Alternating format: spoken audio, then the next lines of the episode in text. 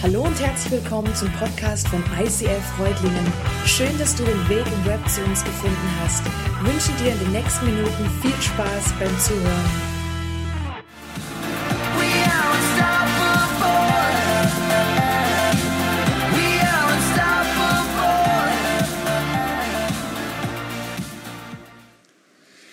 In den letzten Jahren gab es in unserer Kirche jede Menge Schicksalsschläge,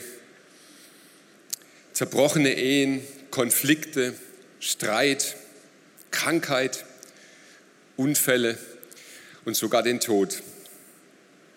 Menschen wurden vom Leben, von ihrer Kirche enttäuscht, verletzt, im Stich gelassen. Da gab es jede Menge Anlass, alles hinzuwerfen.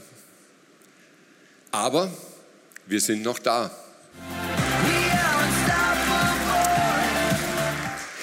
Die Suche nach der neuen Location, dieser Prozess der Suche dauert schon über vier Jahre.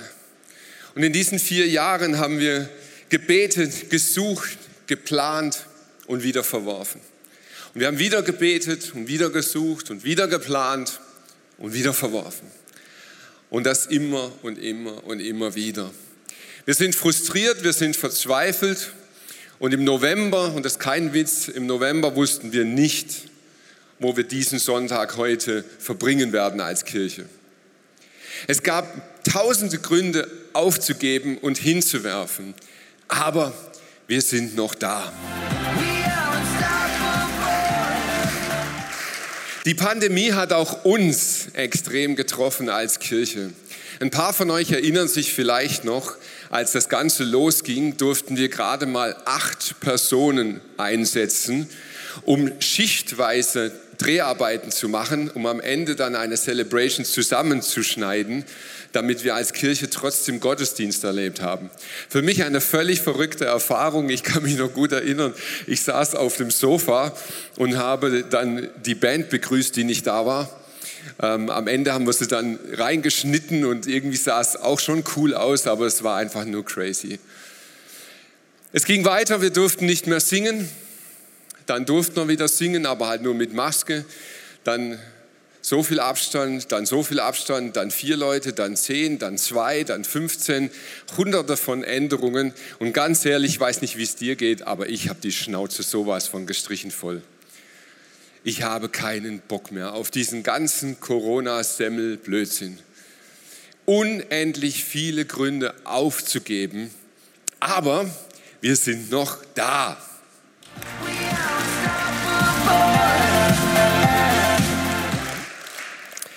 Ja, wir sind noch da und ich habe zu Weihnachten eine neue Flasche bekommen. Und ich finde ja, dass die unglaublich gut zu mir passt, diese Flasche. Aber ganz ehrlich, dass wir noch da sind, hat nichts damit zu tun, dass wir so geile Typen sind. Es hat absolut nichts damit zu tun, dass wir gut gemanagt sind, dass wir fantastische Mitarbeiter haben, dass wir uns wirklich hier ins Zeug legen. Das tun wir alles. Und doch hat es damit nichts zu tun, dass es uns noch gibt. Jesus sagt mal, auf diesen Felsen will ich meine Gemeinde bauen und die Pforten der Hölle sollen sie nicht überwältigen. Und jetzt kann man natürlich sagen, hey, stopp mal, das sagt Jesus zu Petrus. Und da ist so die allgemeine weltweite Kirche mit gemeint. Es gibt doch Kirchen, die auf der Strecke geblieben sind. Es gibt doch Kirchen, die kaputt gegangen sind. Und das stimmt. Und mein Fokus ist auch überhaupt nicht der zu sagen, hey, als ICF Reutlingen kann uns nichts passieren. Nein, nein, mein, mein Fokus ist ein ganz anderer. Auf dieser Bibelstelle heißt es, will ich meine Gemeinde bauen. Wir können als einzelne Kirche, ganz egal wie wir sind, nie behaupten, we are unstoppable. Eine Kirche, die das sagt, die ist arrogant, die ist naiv und die ist kurzsichtig. Wir können als Kirche jederzeit gestoppt werden. Das haben wir erlebt und das können wir noch erleben. Das kann uns passieren. Wir hoffen es alle nicht, aber das kann geschehen. Konflikte können uns stoppen. Politische Situationen können uns stoppen.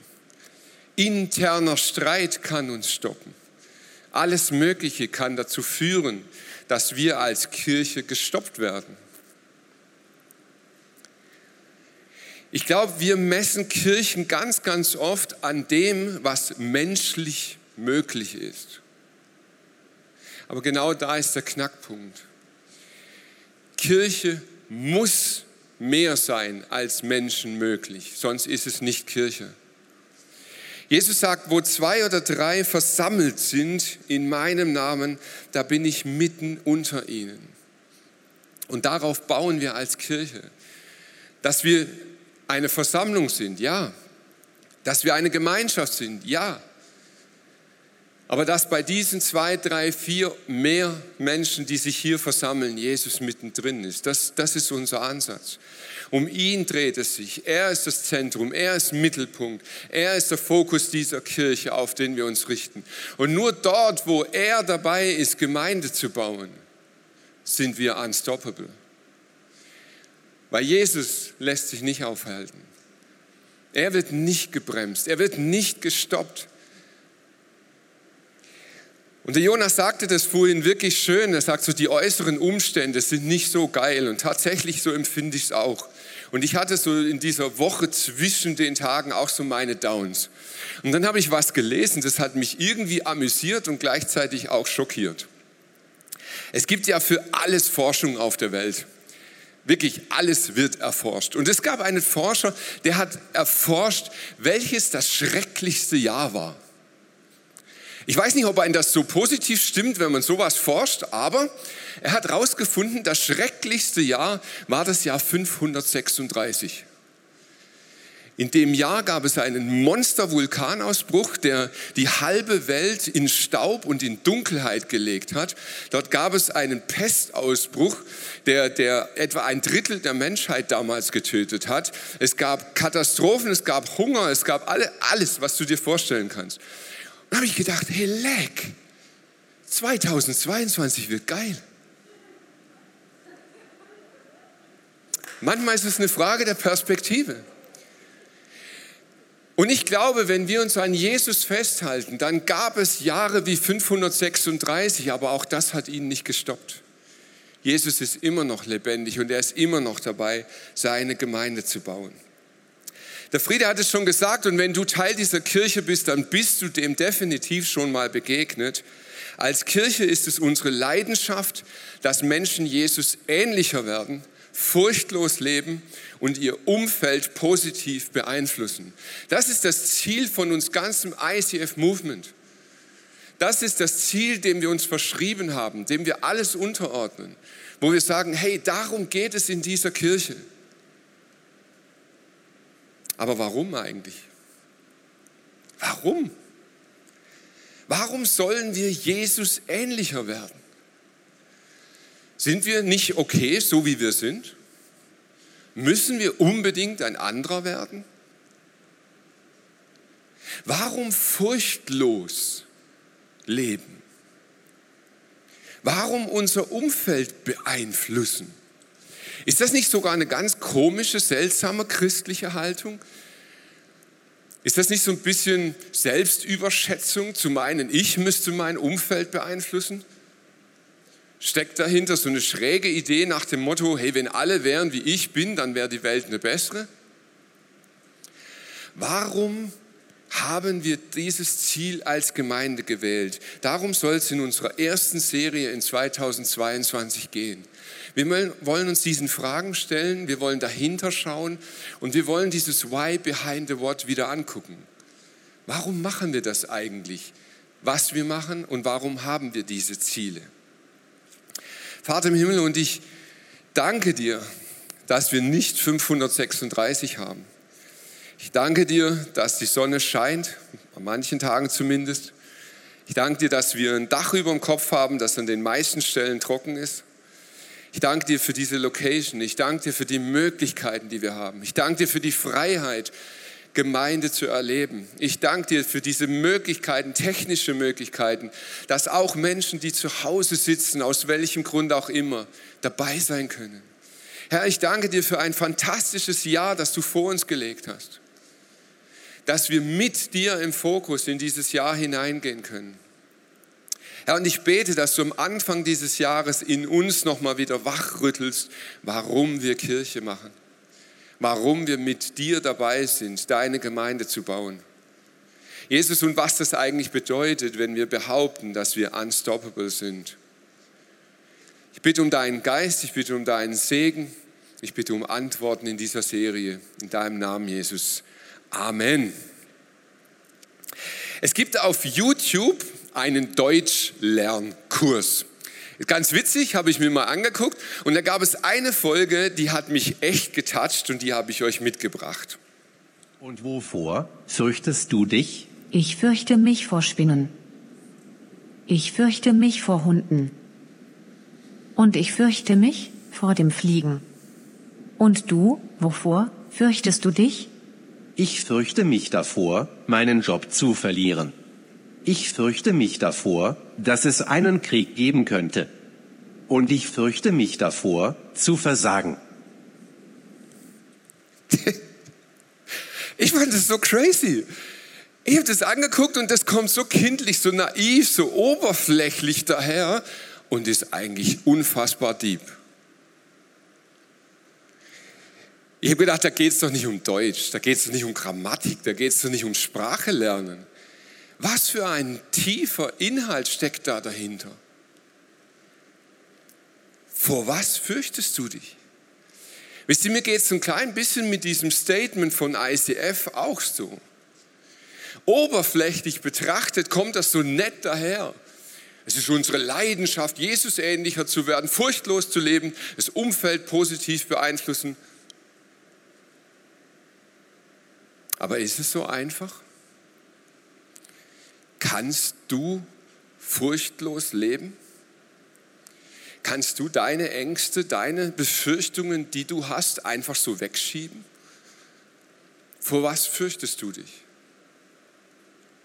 Reicht es da, dass da eine Kirche kommt und sagt, hey, wir haben das Ziel, furchtlos zu leben. Ach so, ja dann schiebe ich es halt weg.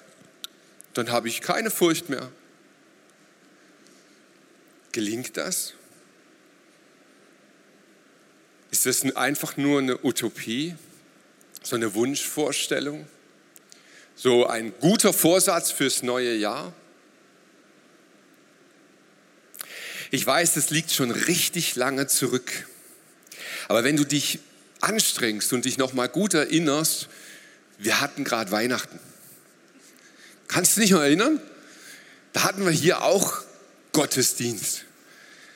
Und der Inhalt dieser Heiligabend-Celebration war Kollision. Gott kollidiert mit der Erde. Gott kollidiert mit seiner Schöpfung. Er kommt in diese Erde hinein. Und bei diesen Kollisionen in diesem Weihnachtsbericht, da ist mir was aufgefallen. Es gibt ganz, ganz, ganz viele Momente, wo Gott selbst in Form eines Engels die Menschen trifft und mit ihnen redet. Und wisst ihr, was jedes Mal die erste Aussage ist? Fürchte dich nicht. Fürchte dich nicht. Zacharias, fürchte dich nicht. Maria, fürchte dich nicht. Josef, fürchte dich nicht. Ihr Hirten, fürchte dich nicht. Und dann habe ich mal geguckt, hey, wow, das ist gar nicht nur die Weihnachtsgeschichte. Du kannst die ganze Bibel durchschauen und dort findest du über 300 Mal eine Begegnung Gottes mit einem Menschen und jedes Mal ist die erste Aussage, fürchte dich nicht. Ich habe nochmal genau nachgeguckt. Wenn man die Bibel durchforstet und sagt, hey, was ist das, was Gott am häufigsten mit dem Menschen gesprochen hat? Fürchte dich nicht. Das ist seine zentralste Message und seine erste Message. Da habe ich gedacht, hä? Da muss was dahinter stecken. Wenn Gott das so oft wiederholt. Wir verwenden zwei verschiedene Begriffe in der deutschen Sprache und die werfen wir oft so kunterbunt durcheinander. Angst und Furcht. Und irgendwie ist es ja auch so das Gleiche. Also in der Verwendung ist es das Gleiche. Tatsächlich ist es nicht das Gleiche. Angst ist etwas, was eher von innen herauskommt. Angst hat was mit deinen Erfahrungen zu tun, die du gemacht hast und mit deiner Vorstellung von dem, was kommen wird. Und Angst ist ein Gefühl, eine Emotion, die aus deinem Innen heraus erzeugt wird und dann sich auswirkt. Herzklopfen und Adrenalin und was so all dazugehört. Furcht dagegen wird von außen ausgelöst. Furcht ist dieselbe Emotion, aber sie kommt nicht von innen und sie ist auch nicht eine Vorstellung, sondern Furcht ist die Reaktion auf eine äußere Bedrohung. Und dann habe ich überlegt, wenn Gott so oft sagt, fürchte dich nicht. Er sagt nicht, hab keine Angst. Er sagt, fürchte dich nicht. Und das ist jetzt echt deep dann hat Gott doch verstanden, dass wir Menschen ihn als eine äußere Bedrohung betrachten. Gott hat gemerkt, hey, mit dem Mensch stimmt was nicht mehr. Wann immer er mir Gott begegnet, fürchtet er sich. Er sieht mich als Bedrohung. Und die erste Message, die Gott hat, fürchte dich nicht. Ich bin keine Bedrohung für dich. Ich bin keine Gefahr. Ich bin für dich. Gott scheint zu wissen, dass wir ihn als Bedrohung betrachten. Tust du das? Ist Gott für dich eine Bedrohung? Ich muss euch ganz ehrlich von mir erzählen. Für mich, ich bin, ich weiß eigentlich schon seit ich denken kann, ist Gott für mich reell. Und ich, ich fühle irgendwie schon immer, dass ich mit Gott unterwegs bin. Und das sind jetzt tatsächlich schon 29 und ein paar Jahre. Okay. Für mich ist Gott eine Bedrohung. Immer noch. Wenn ich nachts aufwache und nicht gut schlafen kann, dann empfinde ich eine Bedrohung hey Gott, ich habe es wieder nicht auf die Reihe gekriegt. Ich war wieder lieblos. Ich habe wieder Bilder gesehen, die ich nicht hätte sehen sollen. Ich habe Gedanken gehabt, die ich nicht hätte haben sollen. Ich habe Worte benutzt, die nicht gut waren. Und ich spüre in mir drin, dass Gott eine Gefahr für mich ist. Irgendwann muss er die Schnauze voll haben. Irgendwann muss es ihm doch mal reichen mit mir. Dieser Typ, der da auf der Bühne steht und dann auch noch coole Sprüche auf der Mütze trägt. Hey, too blessed to be stressed. Und was ist die Wahrheit? Ich bin gestresst wie Sau. Muss Gott nicht irgendwann mal genug haben? Und sagen, Mike, du Schwätzer, jetzt reicht's mit dir?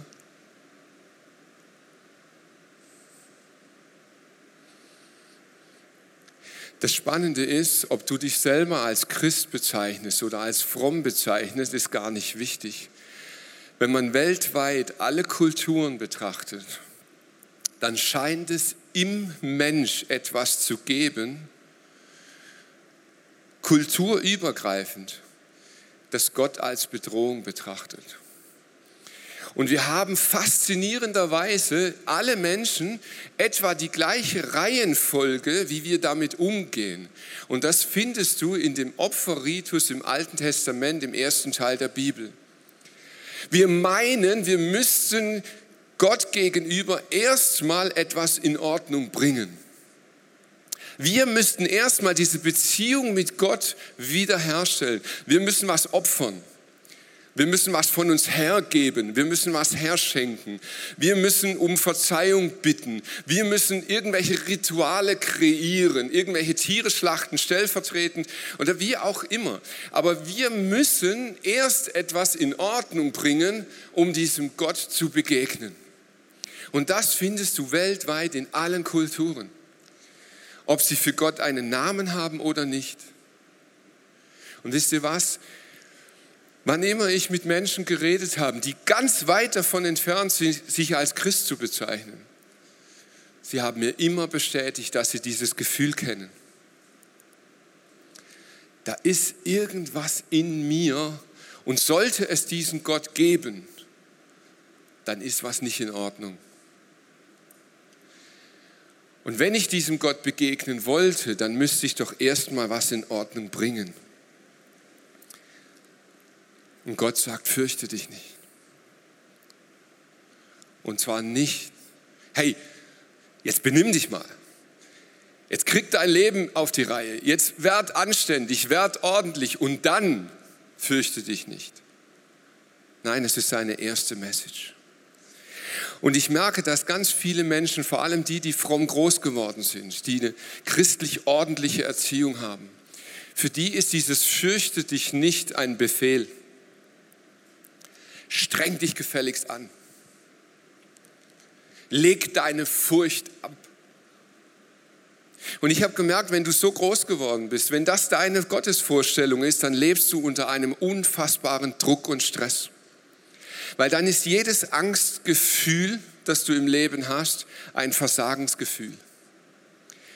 Dann ist immer, wenn du dich vor irgendetwas fürchtest, im Hinterkopf dieser Gedanke, ich glaube nicht richtig. Ich nehme Gott nicht ernst genug. Ich bin nicht gehorsam, weil der sagt ja so oft, fürchte dich nicht und ich fürchte mich trotzdem. Und du hast das Gefühl, vor Gott zu versagen. Aber sich fürchten ist die Reaktion auf eine gegenwärtige Bedrohung. Und wisst ihr was, das Leben ist wirklich bedrohlich. Die Bedrohung im Leben ist nicht eine Erfindung von irgendwelchen Ideologen. Das Leben ist bedrohlich. Es, es hat x Bedrohungen im Leben. Es gibt Krankheit, die uns bedroht. Es gibt einen Virus, der uns bedroht. Es gibt Regierungen, die uns bedrohen. Es gibt einen Straßenverkehr, der dich bedroht. Es gibt eine Wirtschaftssituation, die dich bedroht. Es gibt Beziehungen, die dich bedrohen. Das ist keine Erfindung, das ist die Realität. Und wenn Gott sagt, fürchte dich nicht, geht es nicht um diese Angstgefühle des Lebens.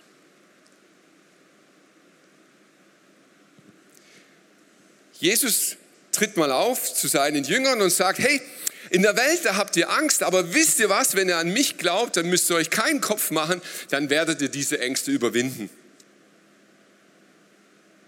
Ich hoffe, du hast gemerkt, dass es nicht stimmt. Jesus sagt, in dieser Welt habt ihr Angst, aber seid getröstet, tröstet euch, ich habe diese Welt überwunden. Er hat sie überwunden. Und wisst ihr, wie Jesus diese Welt überwunden hat? Nicht mit Sprüchen, nicht mit Motivationsgedanken, nicht mit positivem Denken, sondern mit ganz reellem Sterben. Jesus sah die Bedrohung durch das Kreuz, er sah die Bedrohung durch die Römer und er hatte Angst.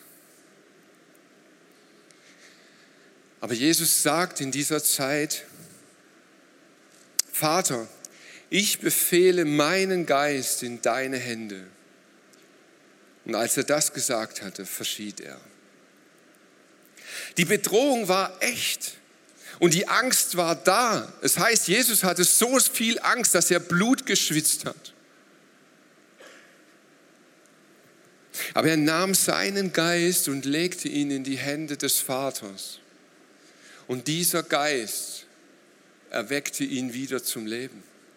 Und dieser Geist tröstete ihn. Dieser Geist schaffte ein neues Leben in ihm. In unserem Vision Statement heißt es, dass wir Jesus ähnlicher werden wollen. Und zwar insofern, dass auch wir unseren Geist in Gottes Hand legen möchten. In 2. Korinther 3, Vers 18 heißt es, der Herr, Gott selbst, verändert uns durch seinen Geist, damit wir ihm immer ähnlicher werden und immer mehr Anteil an seiner Herrlichkeit bekommen. Hey, das Ziel von uns als Kirche ist nicht, dass wir geile Typen werden. Wenn wir unseren Geist in des Vaters Hand legen, dann werden wir gefüllt vom selben Geist, der in Jesus lebendig ist. Und dieser Geist verändert uns. Nicht wir werden Jesus ähnlicher, weil wir uns anstrengen, sondern der Geist in uns macht uns Jesus ähnlicher. Und dieses ähnlicher werden macht uns furchtlos. Aber nicht furchtlos im Sinn von, ich habe keine Angst mehr. Hey, Jesus hatte auch Angst. Es macht uns furchtlos im Sinn von, wir betrachten Gott nicht mehr als Bedrohung.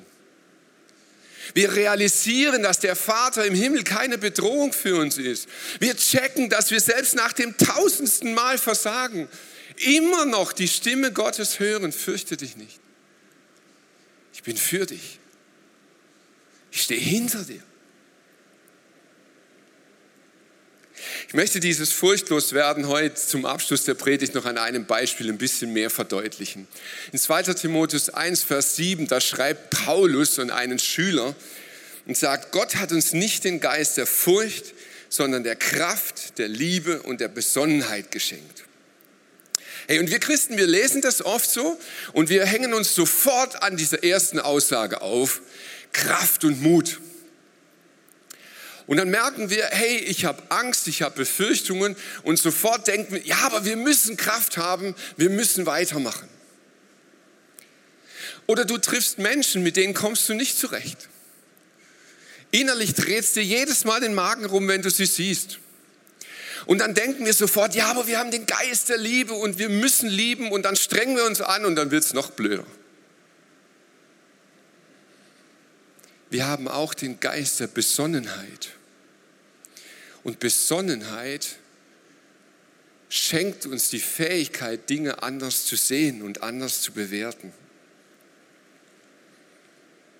Kennst du das, dass du morgens früh aufwachst, viel früher als deine Müdigkeit es zulässt? Kennst du diese Momente, wo du die Augen aufmachst und dein Hirn schon voll aktiv ist, obwohl dein Körper noch im Tiefschlaf sich irgendwie befindet? Sorgen quälen dich? Kennst du sowas? Da heißt es in der Bibel, all eure Sorgen werft auf den Herrn. Wie soll das gehen? Wie kann das funktionieren und was soll das nützen? Ich möchte es euch an einem Beispiel verdeutlichen. Der liebe Jonas darf mal auf die Bühne kommen. Ihr dürft ihm einen Applaus geben. Jawohl. Das ist Jonas. Jonas spielt gern mit einem Ball. Und er spielt und jongliert damit und er konzentriert sich voll darauf. Und manchmal macht er das sogar mit den Füßen. Und er ist immer voll fokussiert auf diesen Ball, damit er ihn nicht verliert. Und dieser Ball, der steht so ein bisschen für die Sorgen im Leben. Kennst du das? Den Sorgenball jonglieren? Du wirst sie hoch, du spielst damit und alles dreht sich um diese Sorgen. Und du kannst dich selber mal prüfen als frommer Mensch, wie klingen deine Gebete, die du so sprichst. Herr, ich bringe dir meine Sorgen und das belastet mich und jenes belastet mich und hier und das wird schwierig und das ist alles. Und es dreht sich alles um Sorgen, auch im Gebet. Und dann heißt es jetzt, werft diesen Ball auf ihn. Jonas, werf mal den Ball auf mich. Stopp. Schaut ihn euch mal ganz genau an. Habt ihr gemerkt, was passiert? Wenn wir den Ball auf jemanden werfen, schauen wir nicht mehr auf den Ball. Wir schauen auf den, den wir treffen wollen. Du darfst mir gerne den Ball geben. Danke dir. All unsere Sorgen auf ihn werfen heißt, dass wir uns fokussieren, dass die Sorgen in den Hintergrund treten und unser Blick Jesus fixiert. Und wenn du das tust, dann passiert etwas. Die Sorgen lösen sich nicht in Luft auf. Der Ball ist immer noch der Ball. Aber indem du dich fokussierst auf Jesus, fängst du an, seine Stimme zu hören. Und Jesus sagt dir, fürchte dich nicht. Der Vater ist keine Bedrohung. Er ist für dich. Und wenn du dich auf diesen Jesus fokussierst, dann wirst du spüren, dass sich etwas in dir verändert. Angst kommt aus dir heraus. Und dieses in dir verändert sich, wenn deine Augen Jesus im Fokus haben.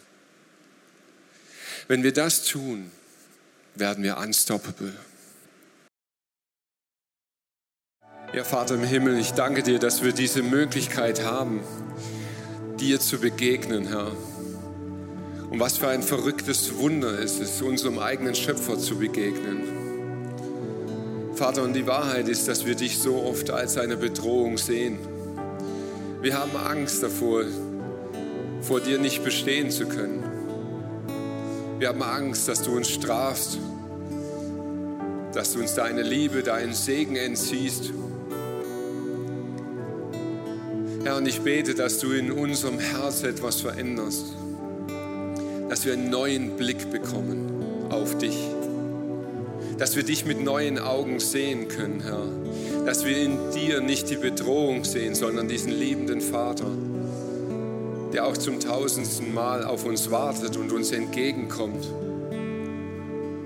Vater, und wir beten für all die Menschen, die ohne Hoffnung sind, ja, die vernichtende Diagnosen bekommen haben, wo es aus menschlicher Sicht keinen Ausweg gibt,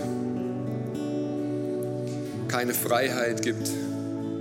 Wir beten für den Mann mit dem Hirntumor. Wir beten für die Frau mit Lungenkrebs. Vater, dort, wo es aus menschlicher Sicht nichts zu tun gibt mehr, dort kannst du beginnen. Und du kannst Heilung schenken. Und vor allem kannst du Heil schenken. An Körper, Geist und Seele. Herr, und wir beten, dass du dein Werk an ihnen vollbringst. Dass deine göttliche Ordnung wiederhergestellt wird. Dass Gesundheit wiederhergestellt wird. Dass Seelen wieder aufgerichtet werden.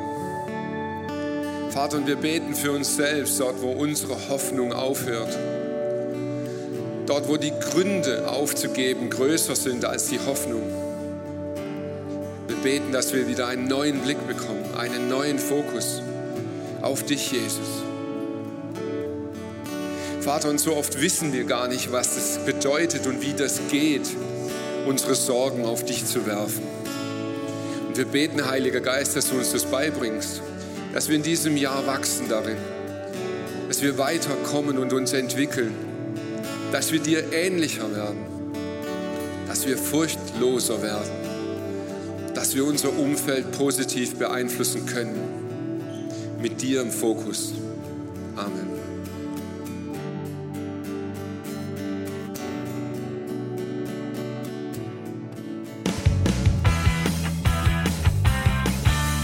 ICF Reutlingen sagt Dankeschön fürs Reinklicken. Weitere Infos findest du unter www.icf-reutlingen.de.